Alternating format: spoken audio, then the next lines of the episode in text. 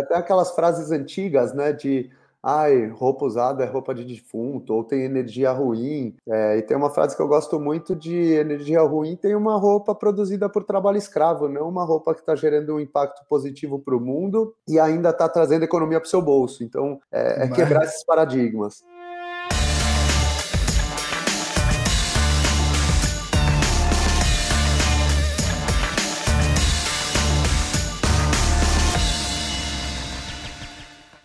Pessoal, tudo bem? Aqui é o Guga. A gente está começando mais um episódio do melhor podcast semanal sobre empreendedorismo, o Papo de Balcão. Podcast que a gente convida vários empreendedores, donos de negócio do nosso país para trazer suas histórias, as histórias dos seus negócios e como eles estão conseguindo superar a crise, sempre inovar nos seus negócios.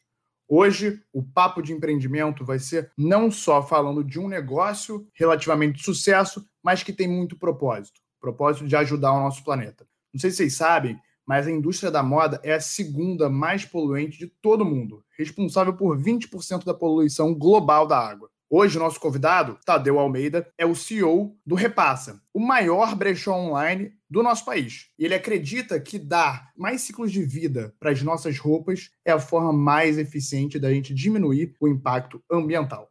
Então, com muito orgulho de convidar Tadeu Almeida, um prazer enorme ter você por aqui.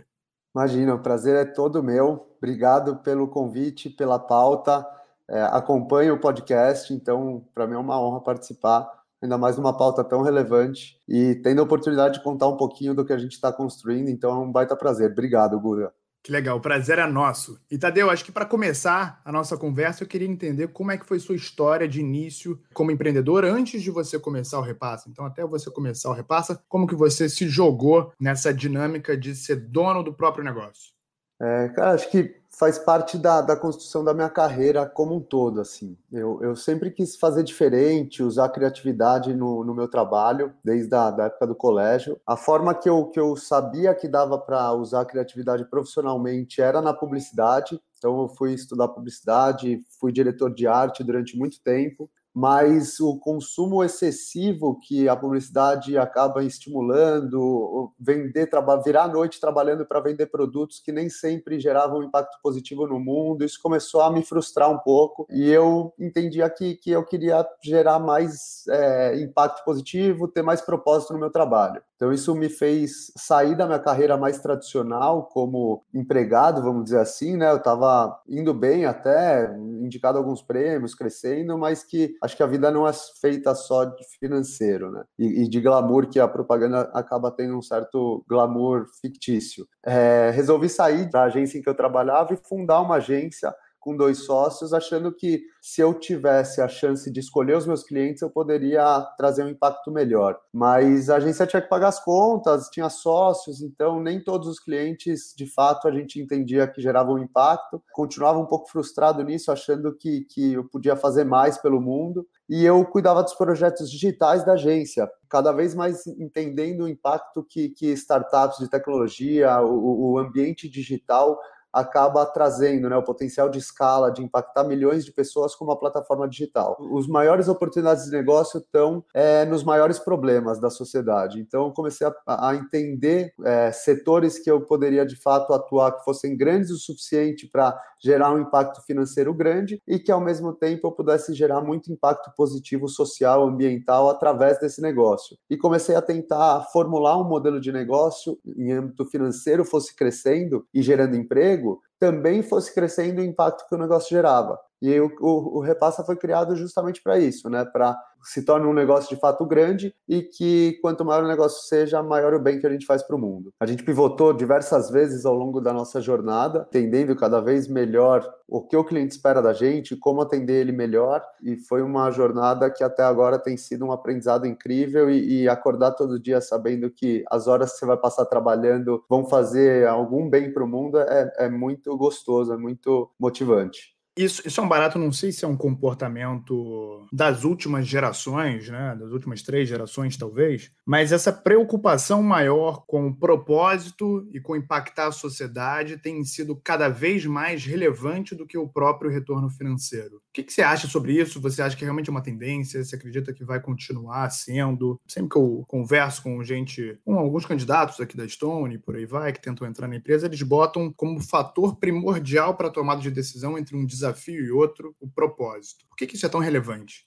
Cara, eu acho que cada vez mais as novas gerações têm mais engajamento em termos sociais, ambientais, é, sentem que a vida é muito mais viver e, e ter experiências e ser do que simplesmente ter. É, eu acho que faz parte da evolução do mundo, da sociedade. Eu sou super otimista, esperançoso, assim, então acho que o, o mundo está evoluindo em passo, a passos largos e, e, os dados mostram isso, que é, é maravilhoso. E essa evolução vem muito também pelas tendências das novas gerações, né?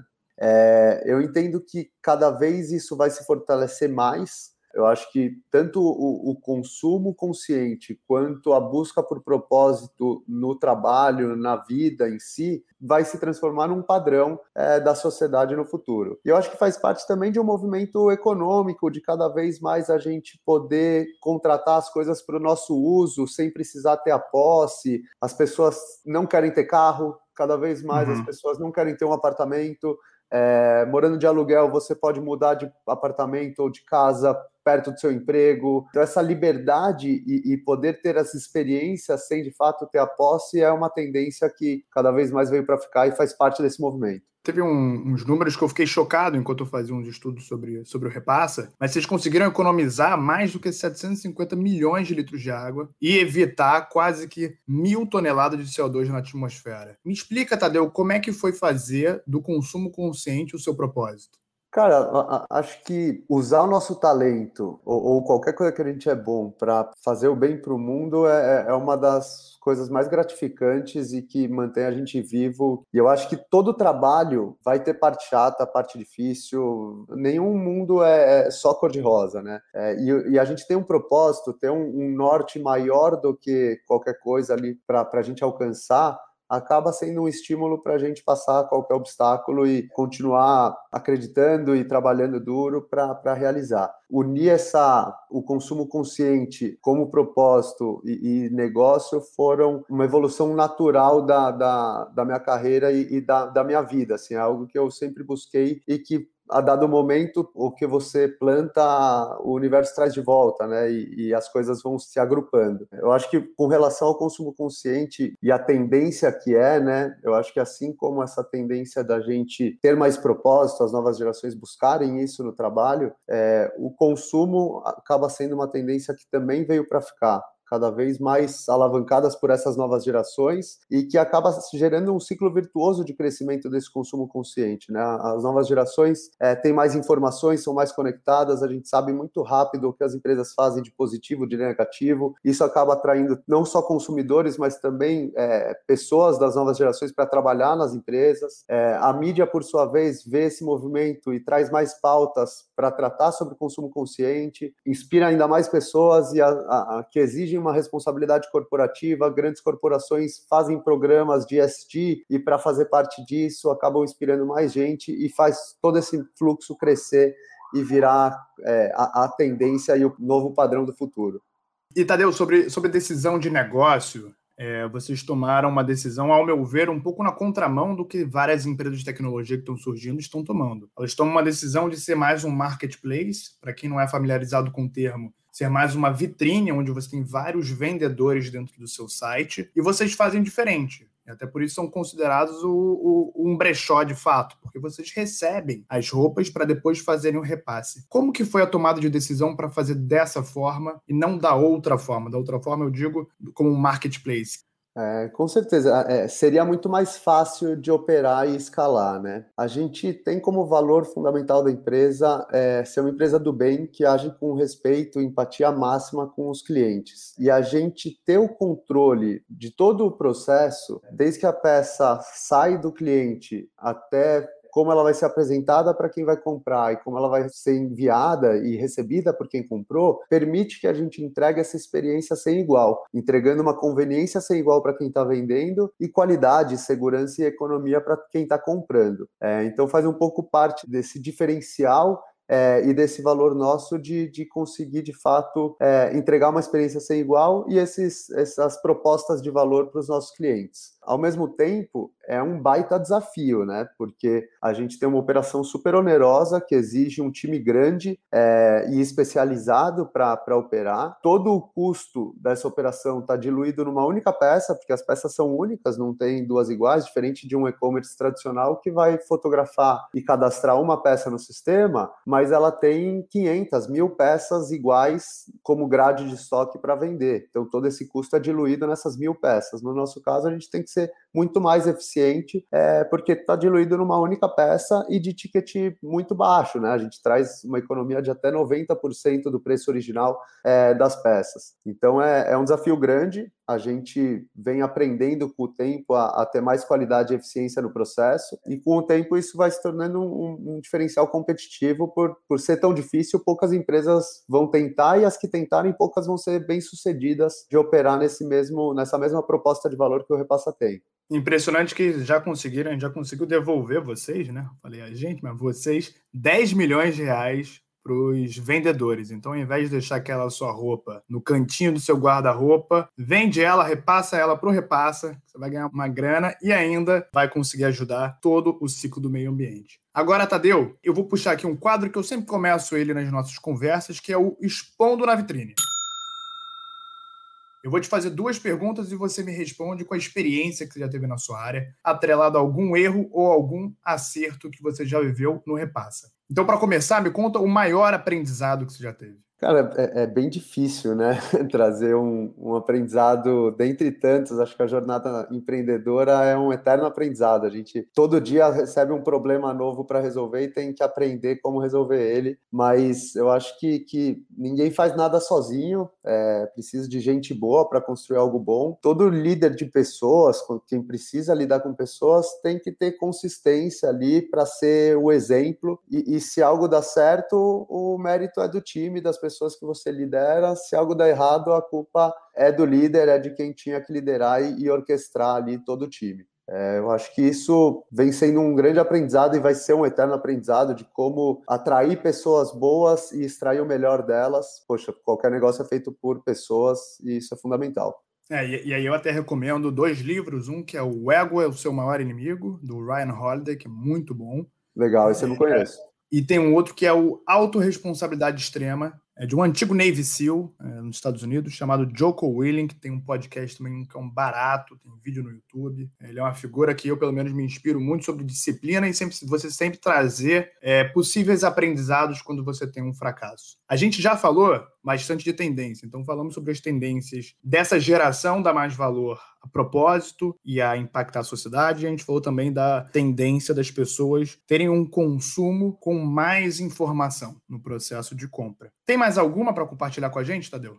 Cara, eu, eu, eu, acho que essa nova consciência que envolve propósito, consumo, é a que eu mais vejo, que eu mais fico feliz de, de ver o quanto ela está crescendo, né? Porque é, é, é, sempre um ciclo que, que se retroalimenta para até virar o padrão de fato. A gente vê que tem acesso a informações é, pra, sobre o nosso próprio consumo, o que, que é positivo, o que, que é negativo, o impacto que ele gera no mundo. Esse conhecimento acaba traindo uma consciência é, e a gente passa a consumir só o que é necessário, a gente busca produtos mais sustentáveis, passa a usar por mais tempo, por todo o ciclo de vida de um produto, é, e acaba tentando descartá-lo de forma correta para que ele possa ser reciclado e, e se transformar num novo produto. É, e isso passa a, a, acontecer em todas as formas, não só no consumo, mas nas relações humanas. Eu acho que a gente está passando por um movimento muito é, legal de, de um, um, crescimento moral muito grande em todas as frentes. Sou muito muito feliz de participar desse momento da, da nossa história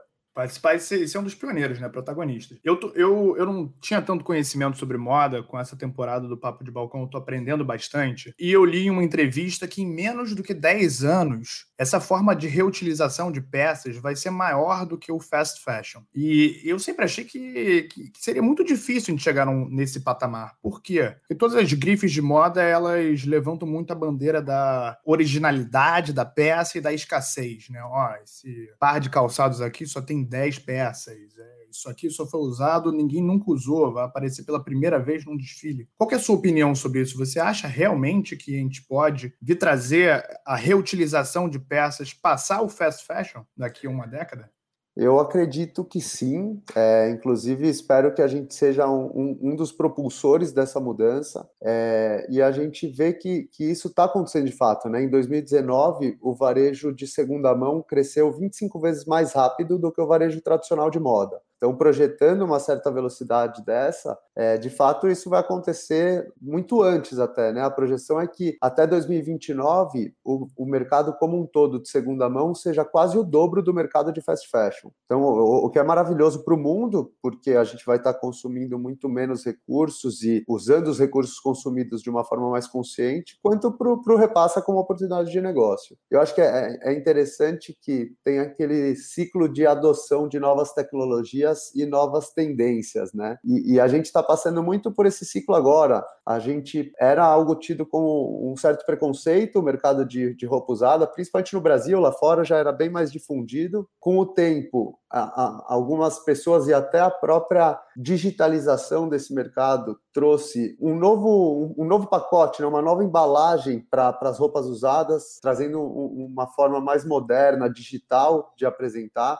e de embalar isso. Isso acabou trazendo, atraindo os primeiros adeptos ali, os inovadores, que são cerca de 15% da população. É, depois que essa população adere a uma nova tendência, vem a maioria inicial e depois a maioria tardia, que é cerca de 70% da população, e por último, os retardatários que só aderem a uma novidade quando não tem mais opção, né? Por exemplo, não existe mais celular analógico, vou ter que aderir a um smartphone. A gente está passando muito hoje no Brasil por esse movimento de deixar de ser os, os primeiros adeptos para uma maioria inicial ali, para virar o padrão. Lá fora já virou padrão, 70% das mulheres já compram ou estão dispostas a comprar roupa de segunda mão. É, então a gente passando por esse, por esse padrão de consumo, todo mundo ter uma porcentagem significativa de peças de segunda mão no guarda-roupa, é, com certeza esse mercado só tende a crescer e de fato se tornar o dobro do mercado de fast fashion e além encaixar aqui dois assuntos na próxima pergunta. A primeira é: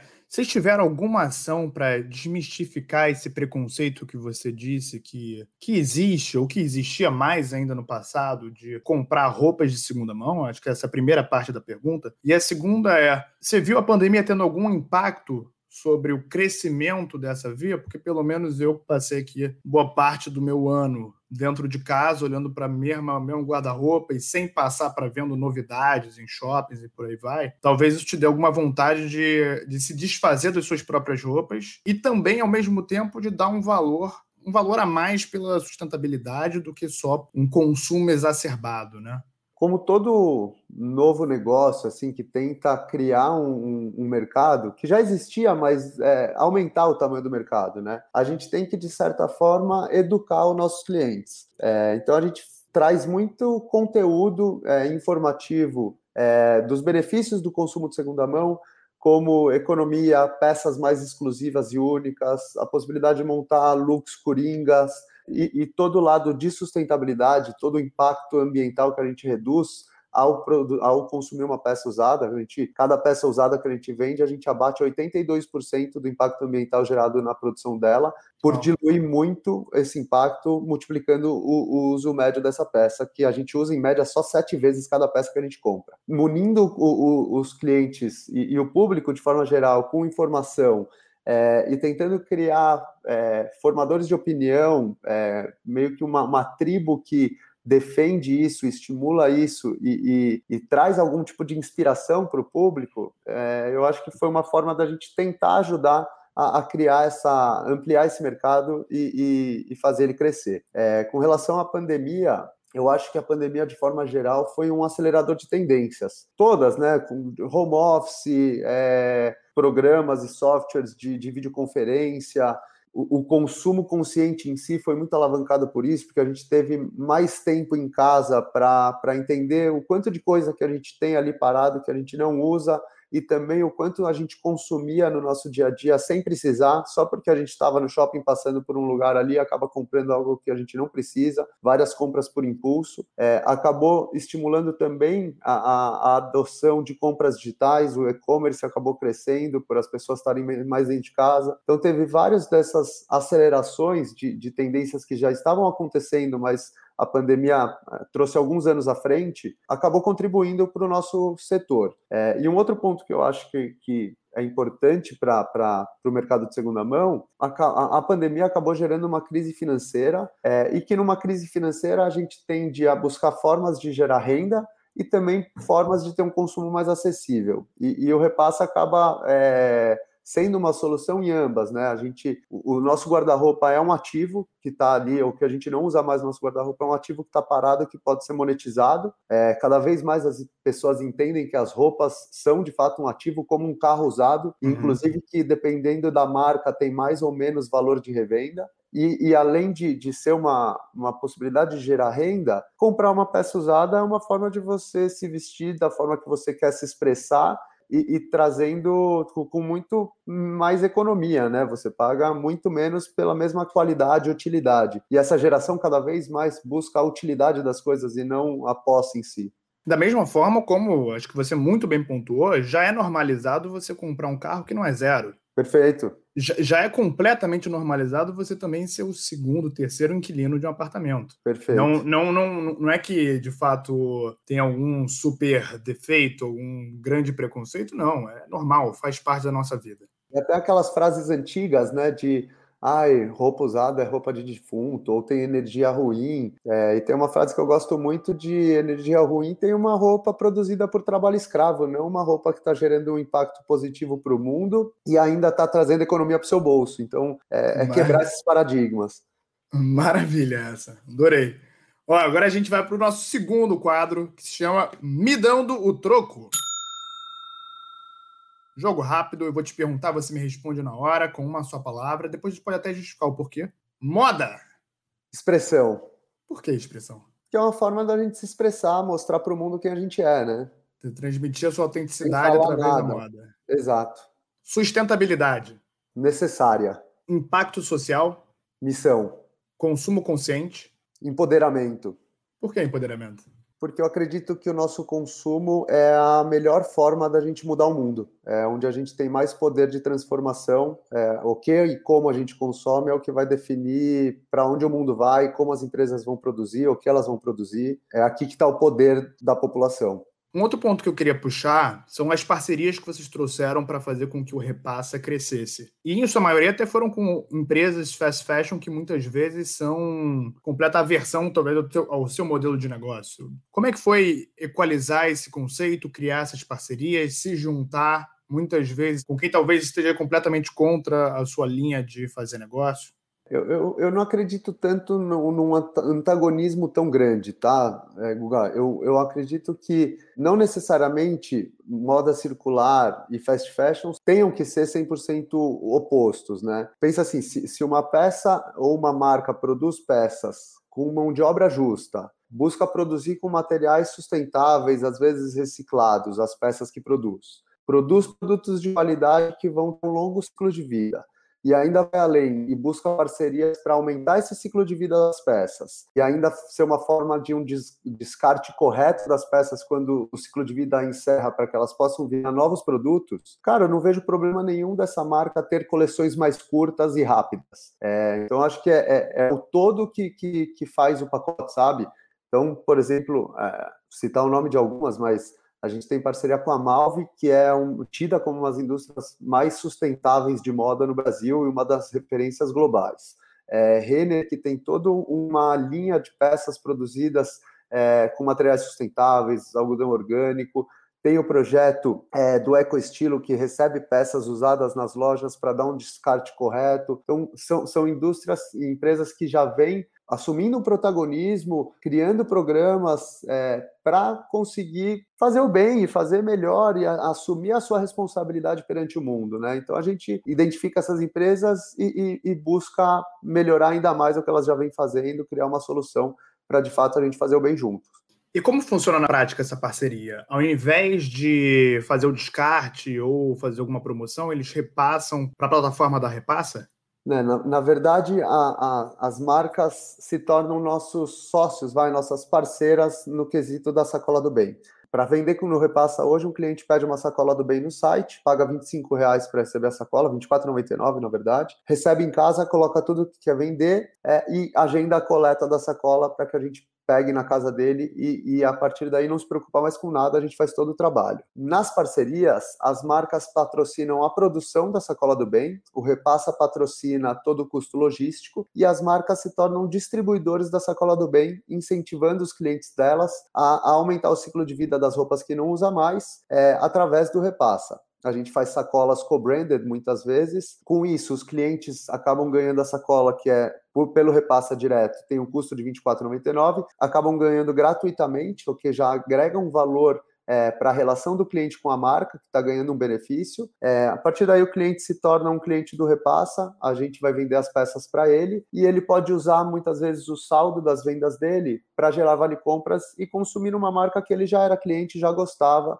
é, sendo que as peças que ele mandou para a gente vão aumentar o ciclo de vida. Muitas vezes acaba escolhendo alguma das ONGs parceiras nossas para receber uma porcentagem do valor das vendas. Então a gente gera um, um, mais um ciclo em que todo mundo ganha. Repassa, é, ganha novos clientes e é mais conhecido, cliente ganha benefícios é, e a marca acaba ganhando um posicionamento de sustentabilidade e fidelizando seus clientes. Ó, Tadeu, o nosso, majoritariamente o nosso público são pequenos e médios estabelecimentos comerciais, aqui da, do nosso podcast Papo de Balcão. O que, que você conseguiria trazer como dica pelo seu track record, pela sua trajetória de publicitário e agora como empreendedor da moda? Que dica, que conselho você pode trazer para esses lojistas conseguirem passar pela crise, conseguirem vender mais, conseguirem é, se reinventar nesse ano de 2021? Eu, eu, eu, acho que aproveitar essa abertura das grandes empresas a buscar soluções é, de se transformar digitalmente, agilizar os processos internos, eu acho que as grandes empresas estão mais abertas do que nunca para soluções de pequeno e médio porte, para startups propriamente dito. É, então, eu acho que entender as dores do mercado, as dores do mercado que você atua e das grandes empresas desse mercado, como você pode ser uma solução, e, e ir atrás, de fato, de quem pode ser um, um, um decisor dentro dessa empresa, é, uma grande empresa pode alavancar muito um negócio pequeno, né, dando acesso ao público, seja B2B ou, ou, ou direto ao consumidor, que ela atende. Então, é, é, essa estratégia de parcerias que a gente vem adotando é uma das grandes alavancas de crescimento que a gente vê é, para o negócio, tendo mais retorno sobre o investimento do que propriamente investir diretamente em marketing, por exemplo, que exige um, um recurso financeiro muito maior. Agora, antes da gente caminhar para o fim, queria saber se vocês têm, apesar de eu ter eu fiz aqui o meu dever de casa e vi já alguns números, mas vocês têm noção do impacto que vocês já causaram no mundo através do Repassa? E também queria trazer um, um questionamento que eu tenho: qual, qual é o próximo plano para você e para a companhia? É, cara, a gente tem é, esses dados de, de, impacto, a gente começou a, a contabilizar isso há alguns anos, é, dado que, que foi a razão da empresa ter sido criada e, e algo que motiva todo o nosso time, a gente pesquisou bastante para trazer o impacto médio de produção de uma peça de roupa e quanto de impacto a gente reduz quando a gente é, vende ela usada e multiplica muito o ciclo médio de vida de uma peça. Como eu falei, uma peça é usada em média sete vezes, na maioria dos casos, a, a Malve, por exemplo, traz esse dado para gente, que ela testa cada peça para aguentar de 50 a 200 lavagens em estado de novo. Então, só aí a gente pode multiplicar por 7 o uso médio de uma peça e diluir todo o impacto gerado. É, então, a gente começou a fazer essa contabilidade e a gente traz até na nossa própria plataforma os dados de impacto gerado nos últimos 12 meses. Então, poxa, a gente conseguiu economizar nos últimos 12 meses, como você falou, mais de 750 milhões de litros de água, o que equivale a quase 700 mil pessoas bebendo água por um ano. Conseguimos repassar para as ONGs parceiras é, em recurso financeiro, em dinheiro mesmo, mais de um milhão de reais, além de conseguir é, trazer para o bolso de quem vendeu com a gente mais de 10 milhões e economia para quem comprou com a gente mais de 25 milhões, é, além de 173 mil peças de roupas que foram reprovadas no nosso controle de qualidade e que os nossos clientes permitiram que a gente doasse para projetos sociais em nome deles, para que esses projetos pudessem gerar recursos financeiros através disso. Então, quando a gente sempre traz os dados mensais e trimestrais nas nossas reuniões gerais do, do time, é, é, gostoso de ver o olho de todo mundo brilhando, porque é um baita incentivo, né? É, saber que você acorda todo dia, vai para trabalho e cada peça que, você, que o time de operações tira foto, cadastra no sistema, armazena, cada peça daquela está fazendo um bem danado para o mundo. E eu acho que isso é uma prática muito legal, porque tem muitas empresas que têm falado de propósito, mas têm dificuldade de conseguir tangibilizar, de conseguir granularizar e conectar o trabalho da operação, o trabalho da pessoa na ponta, com de fato o impacto que está gerando. Eu acho que vocês acompanharem Sim. esses números mensalmente é muito interessante para você reviver, mesmo quando você estiver numa rotina puxada de trabalho, você lembrar, ó, hoje meu trabalho teve um resultado de tanto para o mundo. Barato. Sim. Ó, para a é gente finalizar. Tem até dashboard assim, no, no na, na, sede, contabilizando um pouco do impacto diário que o pessoal criou. É, é, é bem, bem legal. E, e, aí vai renovando real time, né? Ao vivo. Real time. Que legal. Mas incrível, Tadeu, acho que incrível o trabalho do repasse, o trabalho. E agora que a gente está finalizando, eu vou pegar o nosso último quadro, que é Fechando com Inspiração. Então, para começar, me traz um livro ou um filme, aqueles que mais te inspiraram ao longo de toda a sua trajetória de vida. Cara, acho que trazer um, um, um, livro é um dos melhores que eu já li, que é o livro Abundância. Peter Diamandis, ele é um dos fundadores da, da Universidade da Singularidade, e esse livro ele traz um pouco de uma, como eu te falei, eu sou super otimista, e, e esse livro me ajudou ainda mais, que ele quer quebrar essa, essa visão apocalíptica do mundo, que o mundo vai acabar pelo consumismo, tudo indo pro, por água abaixo, né? Então ele pega dentro daquela pirâmide de Maslow, é, de todas as necessidades humanas, de alimento, água potável, segurança, acesso à informação, abrigo, e tudo que existe de tecnologia tecnologia exponencial no mundo, criando para trazer é, abundância para essa frente. E ele traz a, a definição de tecnologia para ele é algo que transforma algo que era escasso outra coisa extremamente abundante. Então, por exemplo, ele cita o alumínio, que era mais caro que o ouro antigamente, e com a tecnologia da eletrólise se tornou mais barato do que muito barato e abundante, né? É, então é muito legal ver o quanto a tecnologia e o desenvolvimento humano vem trazendo possibilidade de, de um mundo de abundância para a gente no, nos próximos anos e décadas.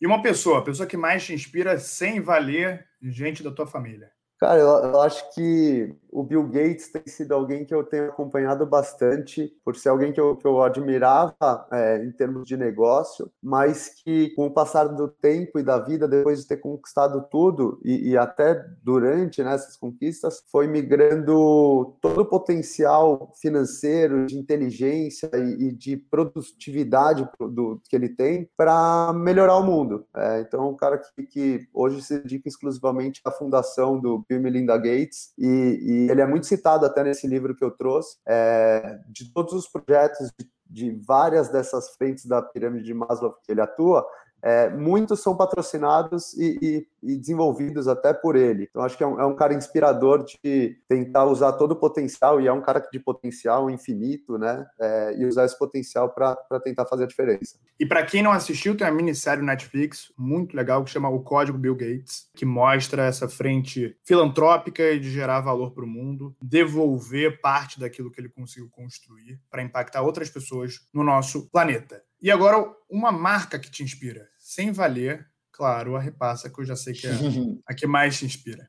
Difícil escolher, acho que tem muitas marcas que eu admiro por diferentes motivos sei se vale citar algumas, mas acho que no repasse a gente tenta trazer muito uma cultura de, de, de foco e empatia máxima pelo cliente. É, e acho que uma, uma empresa que, é, que é, é, exemplo e referência máxima nisso é a Zappos, que cresceu exponencialmente com, com quase zero investimento em marketing, por encantar o cliente em cada ponto de contato ali, de uma forma que nem os clientes acreditavam que eles eram tão bons em termos de atendimento, de experiência, e, e voltava a sempre e falava para mais 10, 20 amigos o quão incrível tinha sido a experiência. Então, acho que eles são uma baita referência nessa frente. É, a, gente, a gente usa muito aqui o benchmark do momento UAU que eles criaram, que a gente aprendeu com eles. Do tempo inteiro a gente conseguir surpreender quebrar a expectativa positivamente dos nossos clientes e fazer Perfeito. com que aquele atendimento seja muito além do que só um atendimento. As Apos tem uma história interessante que a detentora da maior ligação de um. Eles não são chamados call center, assim como a gente não,